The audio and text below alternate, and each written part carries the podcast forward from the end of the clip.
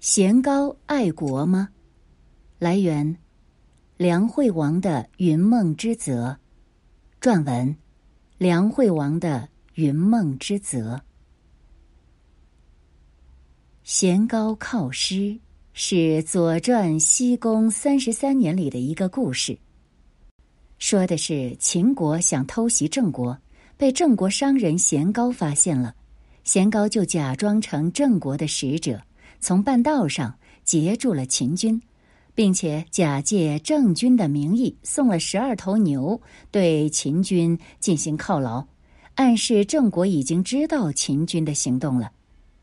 当然，这个贤高可实在够倒霉的，损失够大，一下子丢了自己的十二头牛，在当时的确不是一笔小数目。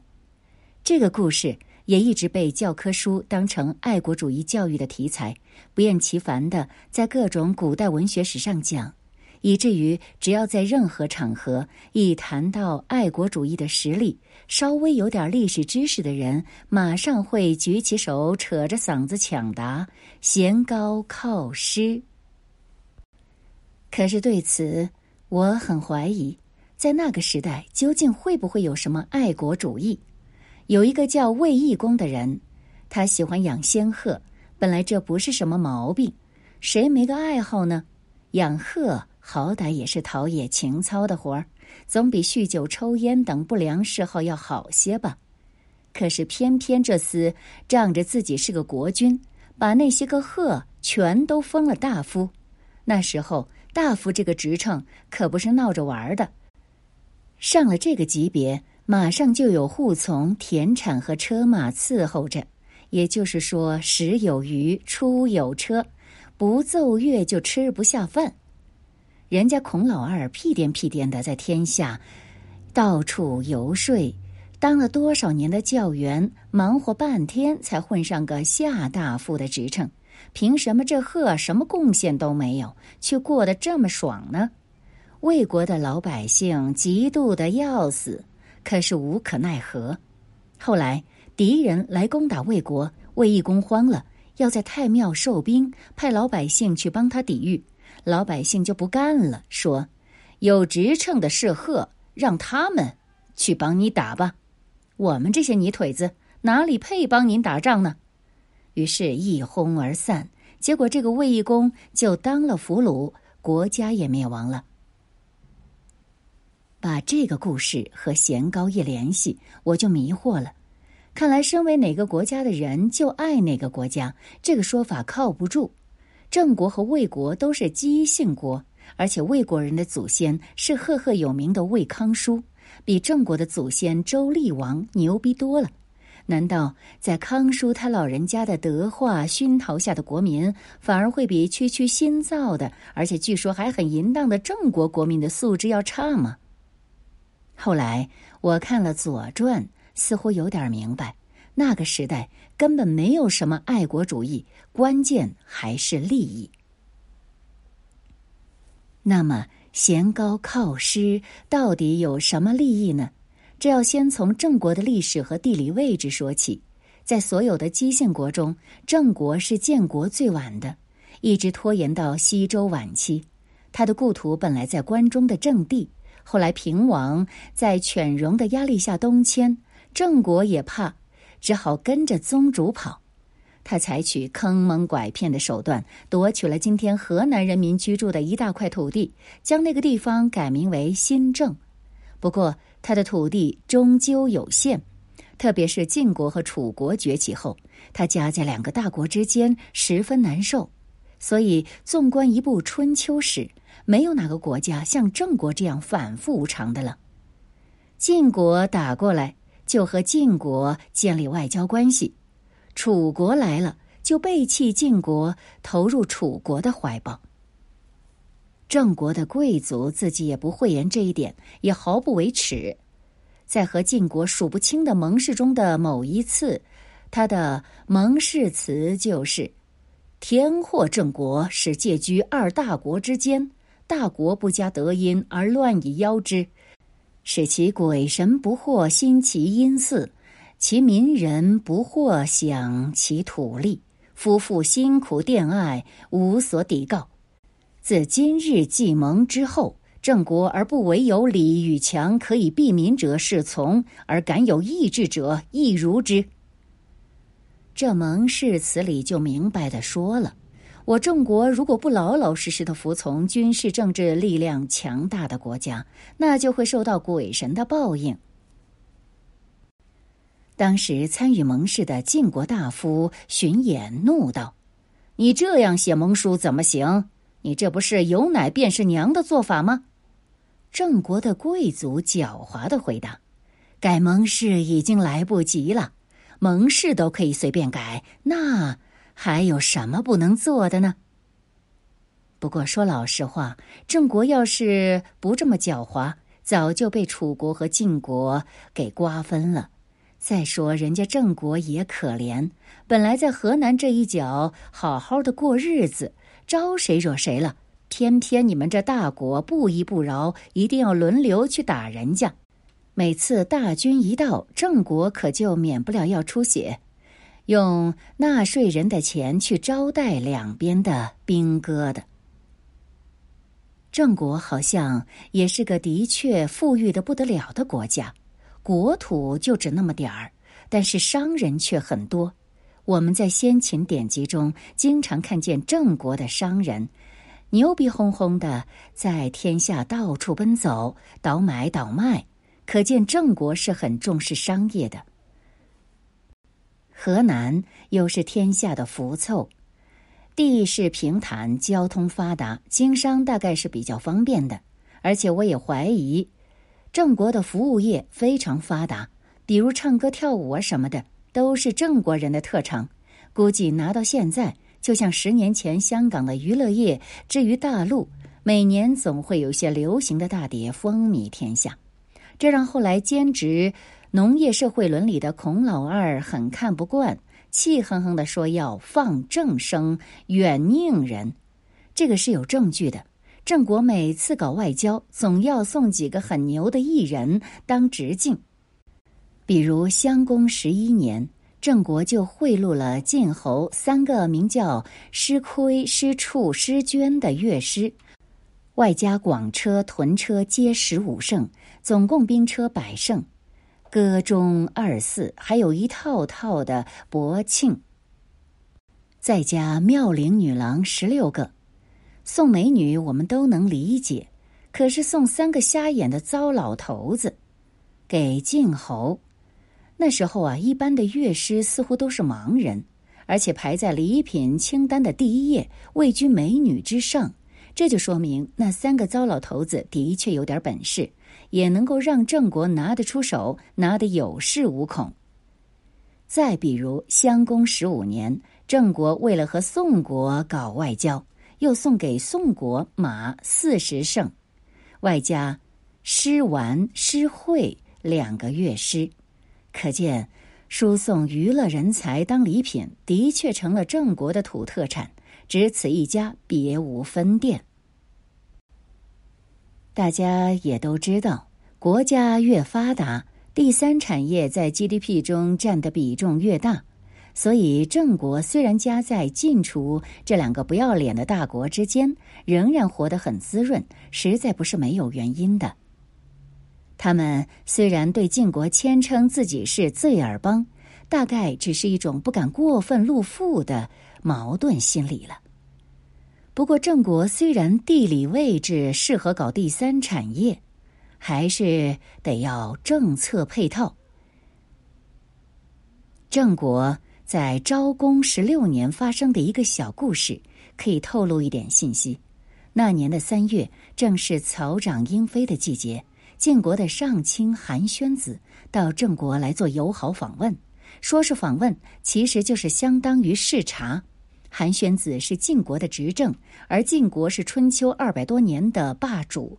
得罪了韩宣子，就相当于得罪了整个晋国的大兵哥，绝对没有好果子吃。所以郑国国君亲自接见，在郑国的国宾馆举行了会晤，主客双方在友好的气氛中交换了意见。可是，在某些主要问题上，却并没有达成一致。原来。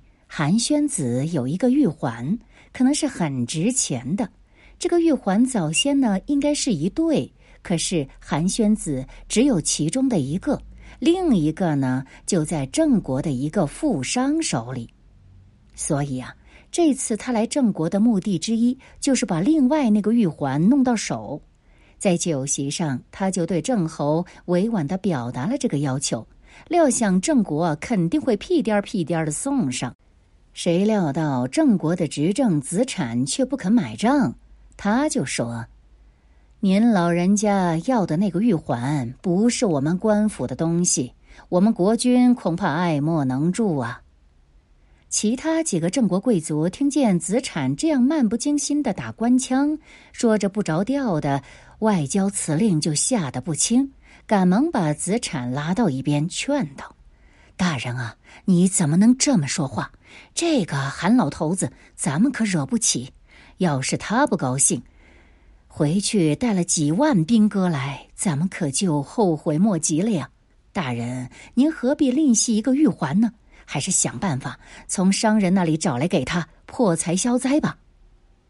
子产说：“你们这帮人才不懂事呢，他要什么就给他什么，这不但不符合礼节，还会助长他的贪欲。到时候……”我们哪儿来那么多宝物来满足他？而且他因为一个玉环的罪状来讨伐我们，传到国际上去，他好意思吗？说实话，这个韩宣子毕竟是晋国的贵族，也算不上无赖，比起后世的王景、魏忠贤们，素质高多了。他看在国君那里要不到玉环，只好自己去找那个商人去买。商人嘟囔着说。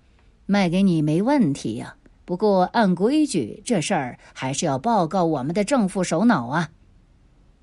韩宣子就又去找子产，很疑惑的问：“我先前跟你说到玉环的事儿，你不肯答应，现在我要去向那商人买，他说一定要先报告政府，你能不能说说这是为什么？”子产心里明白是怎么回事了。这韩宣子肯定是舍不得花大价钱，拼命压价来强买。于是他就解释道：“老韩头，您不知道啊，当年我先君桓公来这里建国的时候，是和一帮商人一起来的。他们共同爱沙蓬蒿，开辟了这个地方，而且定下了世世代代不能违背的盟誓。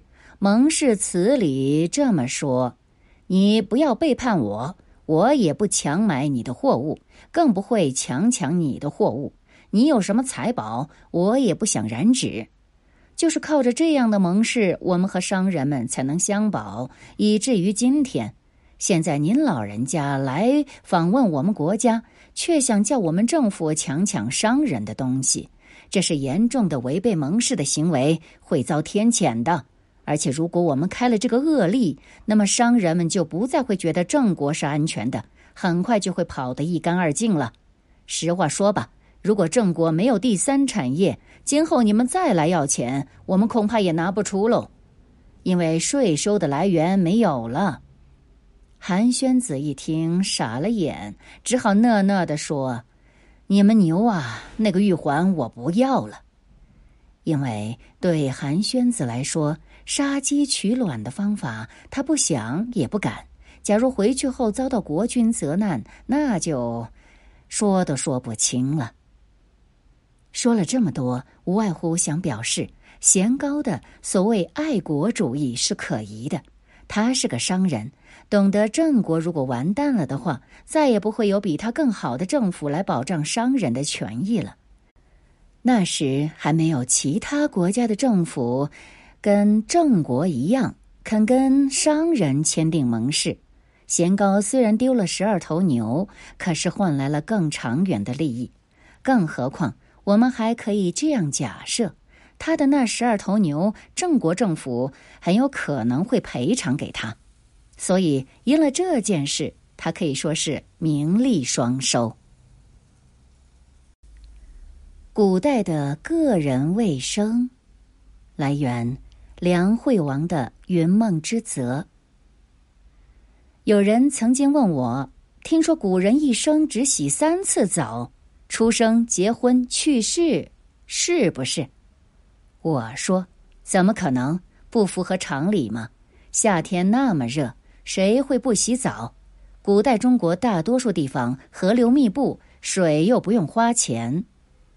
其实古人比现在人讲究清洁，至少对士以上的贵族来说，按时洗澡属于基本生活准则，否则你会被自己的阶层鄙弃。”《礼记内则》里说的很清楚：“五日则寻汤请浴，三日则寻汤请沐，其间面垢，寻潘请会面，足够寻汤请洗。”上面这句话有几个字解释一下。首先是“寻”，在这里呢是温暖的意思，它还有另一种意思。就是把食材扔到滚水里烫熟，捞起就可以吃，就像云南的过桥米线，两个意思有相通之处。人躺进热汤里，就跟食材扔进滚水差不多，只是水温有区别，不能把人烫熟了，但能把身上的垢甲烫软，比较好搓洗剥离就行了。另外就是“沐浴”两个字，古代人分得很清楚。洗头发叫沐，洗身子叫浴。《诗经》里说：“羽发屈局，薄颜归暮。”就是说，我的头发弯曲的厉害，非得回家洗洗头了。这个曲局不是指头发本身弯曲，因为西方人很多人头发是自然弯曲，是很正常的。中国人那时基本没有什么弯曲的头发。古书上说的毛发弯曲，很多都是指桀骜不驯、不柔顺、梆硬梆硬的。那我们知道，头发长久不洗，上面就会附有很多的污垢，那就会变得梆硬梆硬的，用梳子都梳不顺。这个时候就一定要清洁了。而古人的头发那么长，这个问题就更加严重，所以三天就要洗一次，又不能用冷水。冷水泡不软污垢，即使用热水，分泌的油腻也溶解不了。那古代又没有洗发液，怎么办呢？他们一般都是用淘米水烧热了来洗，据说可以洗得很干净。这其中呢，到底有什么科学原理，我倒不清楚。因为这个原因，所以沐浴的沐在古代又有淘米水的意思。洗完之后呢，当然也没有吹风机。他们一般就是跑到一个风口，让风把头发吹干。按理说呀，这容易感冒，不符合中医理论。但是既然定为规矩，写上经书了，那就好像都浑若无事了。而洗身子就叫浴，沐浴的浴。那身子这个词呢，又不大好，总让我想起古代话本小说，女人的身体才专门叫身子。要是男人，必须后面加个“骨”字，叫身子骨。总之，浴是专指洗身子骨，五天洗一次。所以，古代的官府五天放一次假，叫休沐，好像是洗头。那么，其实呢是让你回家洗澡。在江西南昌南昌话，说长久不洗澡的人为蓬了肚。这就是骂人的话，死人腐败了，肚子才会膨胀起来，而人久不洗澡，就会像腐败的尸体似的。可见我们南昌人还是很爱干净的。这洗身子骨很讲究，要两块澡巾，一块是纹理致密的，像天鹅绒那样比较高级，用来擦上身。一块纹理粗疏，像洗碗布，比较低级，擦胯下。说到这里，我又想不通了：胯下怎么就不高级了？没有它，人类早就灭绝，凭啥这样被慢待呢？这洗身子骨，等你走出澡盆之后还没结束，脚要站在一块很粗糙的草席上。在席子上使劲儿的摩擦，让草席的粗纹来分解你脚底的污垢和死皮，再用热水来冲洗。洗脚呢，就不能笼统叫沐浴了。当然，它也很重要。那凭什么不能独占一个专用名词呢？它叫洗。但到了我们现在，都统统不分了。最重要的其实还是洗脸，洗头隔三天，洗身子骨隔五天，洗脚随着洗身子骨一起，而洗脸则是每天都要进行的。古人睡得很早，起得也早，鸡一叫，谁都不好意思再赖在床上，都会马上爬起来洗脸，然后打扫庭院。官府上班也是这样。一直到唐宋，这是贵族社会留下来的习惯。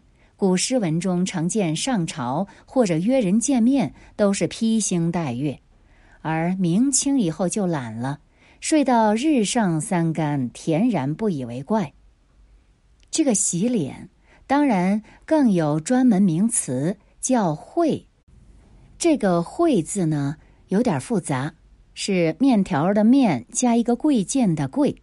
古人也许也这么觉得，所以后来他们借用了一个字来代替，那就是“墨”。司马迁写李陵征战匈奴的时候说：“陵一呼劳军，事无不起，弓自流涕，墨血饮泣。”就是说那些士兵个个挂彩，好像用血洗过脸。洗脸也是用的淘米水。大概是因为脸上毛孔分泌油腻多，不这样洗不干净。但淘米水和淘米水是不同的。《礼记·玉藻》里面记录说：“目稷而会凉。”孔颖达书说：“目目发也，会洗面也。取计量之潘之，用将洗面目发，并须滑固也。”洗头发的。淘米水淘的是稷这种粮食，一般认为稷就是普通的小米，或者叫做粟。先秦两汉时代，民众一般以粟为主食，不是小麦。小麦很早就有了，但人们认为很低级，只有地位不高的女人才吃。洗脸用的淘米水呢，用的是粮，粮不是一般的米，而是精米细粮。这是高粱的粮，在古代呢，常常和肉搭配。像《汉书·霍去病传》里说：“霍去病带兵，对士兵特别不关心，每天浪费很多粮肉，而士兵连普通粮食都吃不饱。这粮肉就是好粮食。粮，高粱的粮和良良好的良，古音是很近的。”有相同的词源意，它的意思就是得名于良，也就是好的。用精良的粟米淘出来的水才配用来洗脸，可见脸比头发要重要的多。但也因此透露一个信息：一般的百姓是没办法这么讲究的，因为吃不起粮。古代的高级公务员才有这个资格，他们上班大概都是带着一张浆洗过的脸，笔挺笔挺，尖嫩滑嫩滑的。但怎么也比不上现在的香波和沐浴露吧，所以想要穿越到古代去的人可要好好权衡。说完了对身体的清洁，顺便说说洗衣服。古代没有肥皂，洗衣服是掺和着草木灰一起洗的，说是这样就容易去掉污垢。这其中蕴含什么化学原理，我也不知道。据说草木灰是碱性的，所以能去除污垢。到了近代，出现了一种枣豆洗澡的豆子。孙思邈的《千金方》还介绍过枣豆的配方。最离谱的一种呢，看得人张口结舌，是把珍珠、玉屑研成粉末，掺入大豆末，再准备丁香、沉香、青木香、桃花、钟乳粉、珍珠、玉屑、熟水花、木瓜花、奈花、梨花。还有红莲花、李花、樱桃花、白蜀葵花、玄附花、麝香。哎呦，这太多又太丰富，完全不是普通人能享受得到的。唐朝的陆畅，元和元年进士，娶了个富贵人家的女儿。一大早，婢女捧着一些枣豆来给他洗手，他不认识，看这儿呢有点像面糊糊，以为是早餐，一股脑儿全吸溜进肚子里。朋友见了面就问他：“老陆啊，你娶了个富贵老婆，日子肯定爽翻天了吧？”陆畅却说：“别提了，这贵家礼法有些莫名其妙。每天早上起床必须吃一碗辣面粉先，这日子真难熬啊！”哈哈，这大概啊，他吃的那些枣豆的味道是辛辣辛辣的。宋代的王安石贵为宰相，但生活却不讲究。他讨厌洗澡，还曾经当着皇帝的面捉身上的虱子。要当他的老婆，多少有些美中不足。据说他肤色又黑，像黑包公。他的学生见了他，还以为他生了什么病，就问医生。医生就说：“哎，这相公就是不注意个人卫生，脸上污垢太多，哪有什么病呢？”于是门人就向王安石进献枣豆，要求他好好洗个脸。王安石说。天生黑于雨，早斗其如与何？坚决不肯洗。明清以后，大家发现猪的胰脏经过炮制之后能够去除污垢，于是就产生了肥皂的前身胰子。不过再想想，这原料是来自滑溜溜的猪的胰脏，蛮恶心的。